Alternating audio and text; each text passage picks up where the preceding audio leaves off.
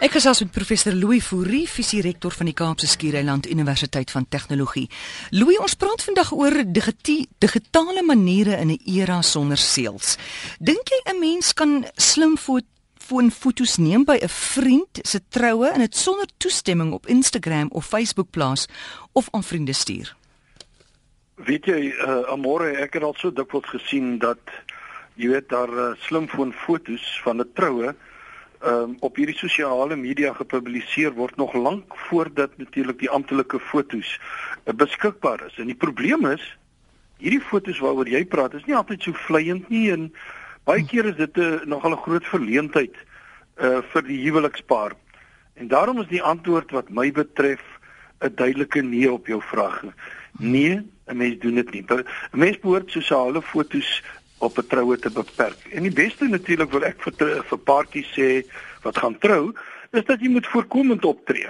Jy moet jou wense met ander woorde vooraf uh, baie duidelik maak. En ek het al gesien sommige paartjies sluit deesdae 'n vriendelike notaatjie by hulle uitnodiging in. Hulle sê dat alle selfone, kameras en tablette gedurende die troue tog asseblief afgeskakel moet word want anders kan die flitsse nou die amptelike fotos natuurlik nou oorbelig as al die flitsse gelyk afgaan met die fotograaf. En baie keer het die mense ook al in die pad gestaan van die fotograaf.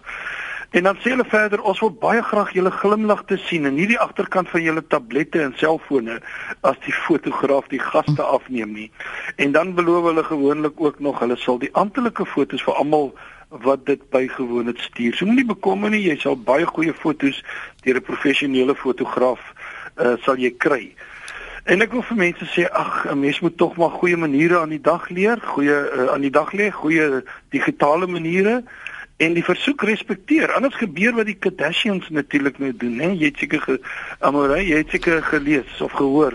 Hulle het sommer al die slimfone by hulle troues gekonfiskeer. Ja.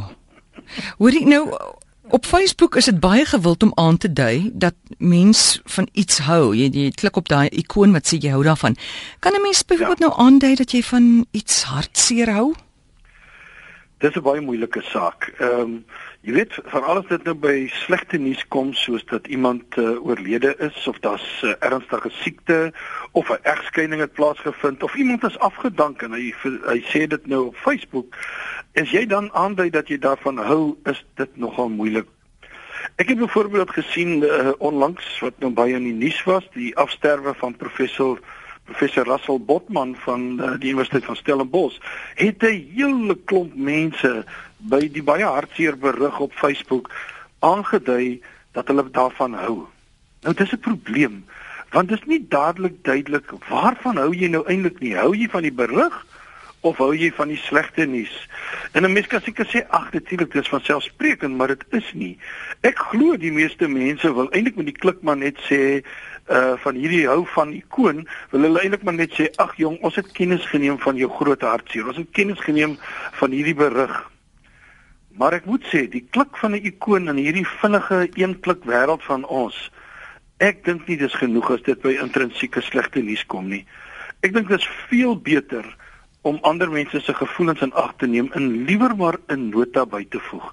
Hmm. Sê presies wat jy bedoel. Sê wat is dit waarvan jy dan nou so baie hou? So ek dink 'n mens moet presies wees. Oppas as dit vir slegte nuus kom dat jy sommer maar net sê ek hou daarvan. En dan hierdie selfies, Louis. Uh, gaan mense nie deesdae te ver daarmee nie? O, o jemmel, ek moet vir jou sê, uh, ek weet nie of jy die statistiek ken nie, maar hulle sê mense neem meer as 1 miljoen selfies per dag. Oh. En amper almal doen dit, né, van die gewone persone en uh, ons het almal gesien tot die beroemdes doen dit ook. En daarom is dit wat uh, nogal interessant dat verlede jaar was die woord selfie die die uh, amptelike woord van die jaar vir die Oxford English Dictionary. Ek wil sê werk versigtig, werk spaarsamig, werk toepaslik met selfies want dis regtig vir my ontoepaslik om kortkort soos party mense doen 'n selfie te publiseer met die woorde. Kyk, hier is ek in die badkamer. Hier staan ek by my getroue ou yskas of hier met my vet ou kat en ek wil sê hmm. so gaan dit aan ad nauseam, jy weet. Uh, dit is iets verskrikliks. Ja. Weet jy Louis, ek het nou skus gou, ek het nou onlangs 'n bietjie gaan dink oor die sielkunde agter die selfie. Jy, jy weet die die Amerikaanse denker Susan Sontag. Ja. Sy het vertel dat uh, in die 70's in Amerika toe gesinne uitmekaar uit begin spat het want die ma toe begin werk. Uh toe soveel gesinne opgebreek het. Toe was gesins albums hoogtyd. Dit het hoogtyd ja. gevier. Ja. Want gesinne het gevoel, almal het gevoel in die gesin, hang ons is nie by mekaar nie, maar o, gesit ons ten minste net saam op 'n foto nog kan wees, jy weet. So toe was daai gesinsalbum toe dit hoogtyd gevier.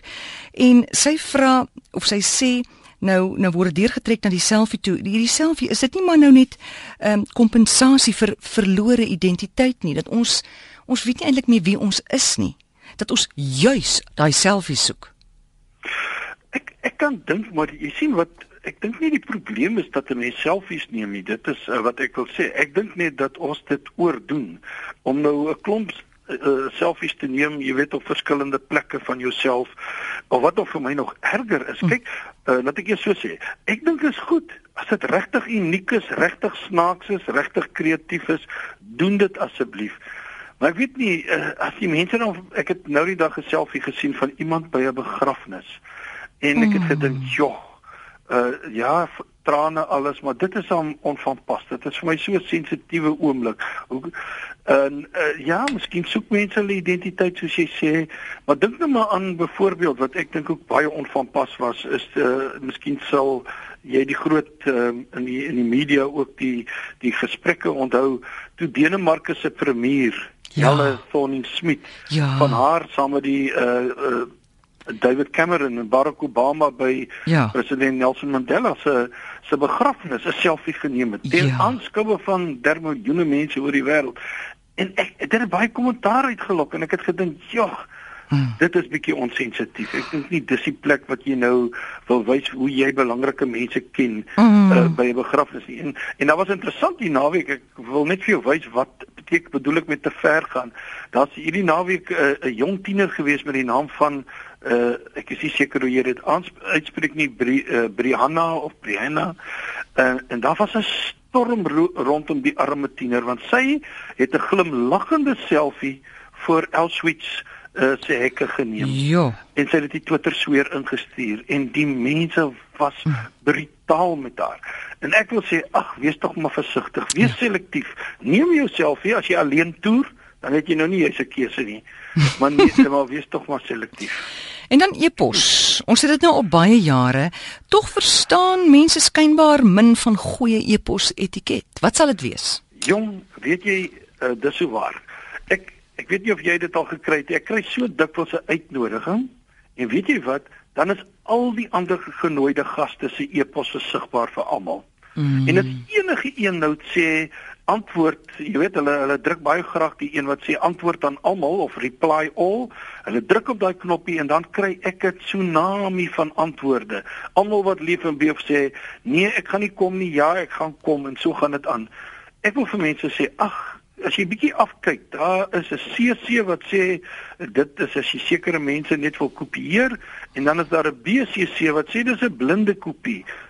Ag sit tog maar die goed in daai lyn want dan beskerm jy privaatheid van mense en jy gaan ook nie almal se antwoorde ontvang nie want as die een dan antwoord gaan hy net na die persoon wat dit gestuur het. En ek wil sê mense moet oppas want onder die nuwe wetgewing, die poppie wetgewing, mag jy in elk geval nie iemand se e-pos bekend maak sonder hulle toestemming nie. En as mense antwoord dan sal hulle eh, druk tog net die een knoppie wat sê uh, uh dit is die antwoord aan die aan die een wat dit gestuur het reply to sender uh, as die ding nou nie Afrikaans praat nie. Uh en dan is daar 'n tweede doodsonde vir my en dit amper elke uh e-pos wat iemand merk met hierdie hoë prioriteit rooi vlaggie. Uh en dan uh, dit wil sê hierdie e-pos is werklik dringend en nou is dit nooit eens dringend nie. Nou die as met dit oormatig gebruik is dit soos wolf wolf skree want later ignoreer mense dit. En daarom word dit ook beskou as een van die 10 grootste misbruike van e-pos. So, gebruik daai ou rooi vlaggetjie spaarsamig, net as dit dringend is, net as dit dadelik gelees moet word. Uh anders gaan mense jou ignoreer. Louis, wat gebeur weet, goed, 'n selfie is nou as jy 'n uh, kiekie nou van jouself vat. Ja. Wat noem mense as jy nou van 'n groep mense 'n so 'n kiekie vat? seker goed. Nee nee, as jy dis 'n gewone foto maar as hulle van hulself eenvat, is dit seker 'n groepie. Ek weet. Ja, ja, dit is nou sien maar ek vat nou 'n kiekie en ek het twee pelle aan alle kante van my. Dit is 'n onsie. Oor 'n onsie. Ja. En wie wat noem jy 'n lelike kiekie? Louis? Ag, 'n lelike selfie. Noem noem jy 'n oepsie? Oeps. En 'n en 'n kaal selfie is 'n onder onsie. jy is besonder kreatief. Nee, dis nie ek nie, dis die luisteraars.